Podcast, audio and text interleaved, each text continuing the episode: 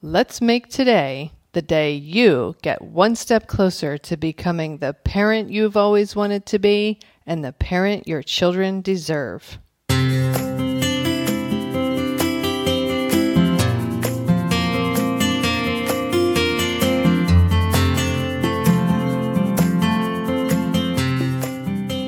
Hi, and welcome to Powerful Parenting for Today's Kids. I am your host, Erin Taylor, and I have wanted to help parents and children literally since I was 11 years old.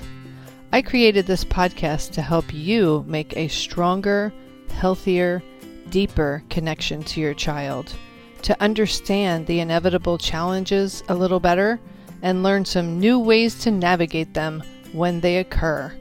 Thank you for spending some time with me. Now let's get this show started.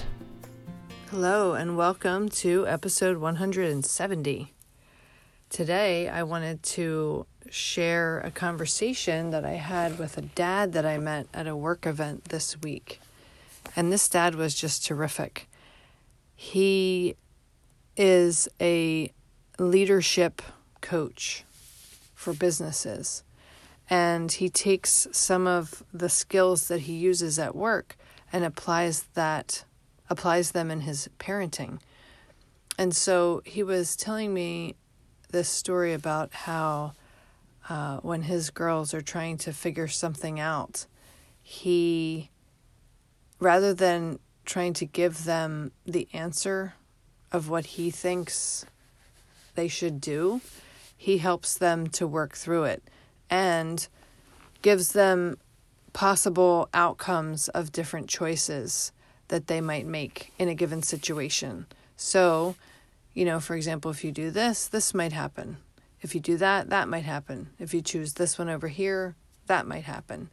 And then really encourages them to look at their the options for their decisions and then the possible outcomes or consequences of those decisions and encourages them to share or sorry, encourages them to choose which one feels right for them in that situation.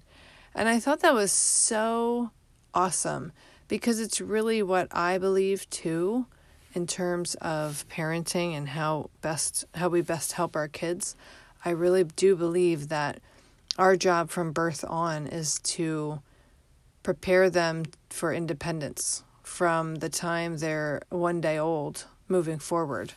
It looks different for a newborn than it does for a 17 year old, but always, if we can keep that in our minds, that we're preparing them for independence when they become adults, and we want them to be able to be successful, um, satisfied, fulfilled individuals as adults. So, what can we do each day with each interaction to try to move a little bit closer to that goal?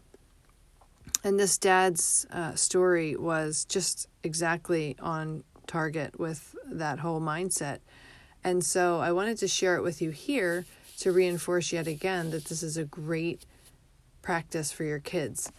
In a leadership, a leadership coach for an employee or a leadership coach who helps a leader in a company to lead employees it really is great to empower the employees to feel like they are more than just a cog in a wheel.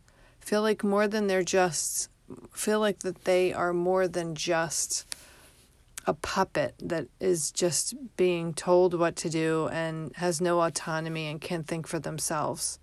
Employees do not appreciate that. That is not the way to inspire a person to commit to their work, to do the best job that they can, and to feel really good about the work that they do. And the same goes for our kids. When they have no autonomy and they're just being told what to do, how to do, and when to do it, or how to do it and when to do it, then it's not very empowering for them either. And they're not going to be very enthused. So, take some of these leadership ideas and run with them in your own home and with your own kids. When you see an employee taking initiative and going for something or trying to make something better or create a new way to do something, it's really, really cool when you can see that, when you get to witness that. And it's really, really cool when you can witness that in your kids too. So, that is what I wanted to share with you for today. I hope that wherever you are in this world, you make it a fabulous day for yourself.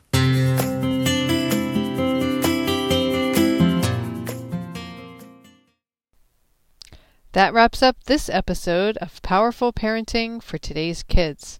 If you know anyone who could benefit from this episode or this podcast in general, please share it with them. Also, I always love hearing feedback from my listeners. I welcome you to send me an email to Erin at erin-taylor.com if you have any comments or questions that come up for you in an episode. Our children are our future. Parenting them is the most sacred task we will ever be asked to do. It truly does take a village to raise a child. Let's help each other to raise our children to be who it is they are meant to be. If at any point you feel like you need a little extra help and support, reach out to me. I am here to help you.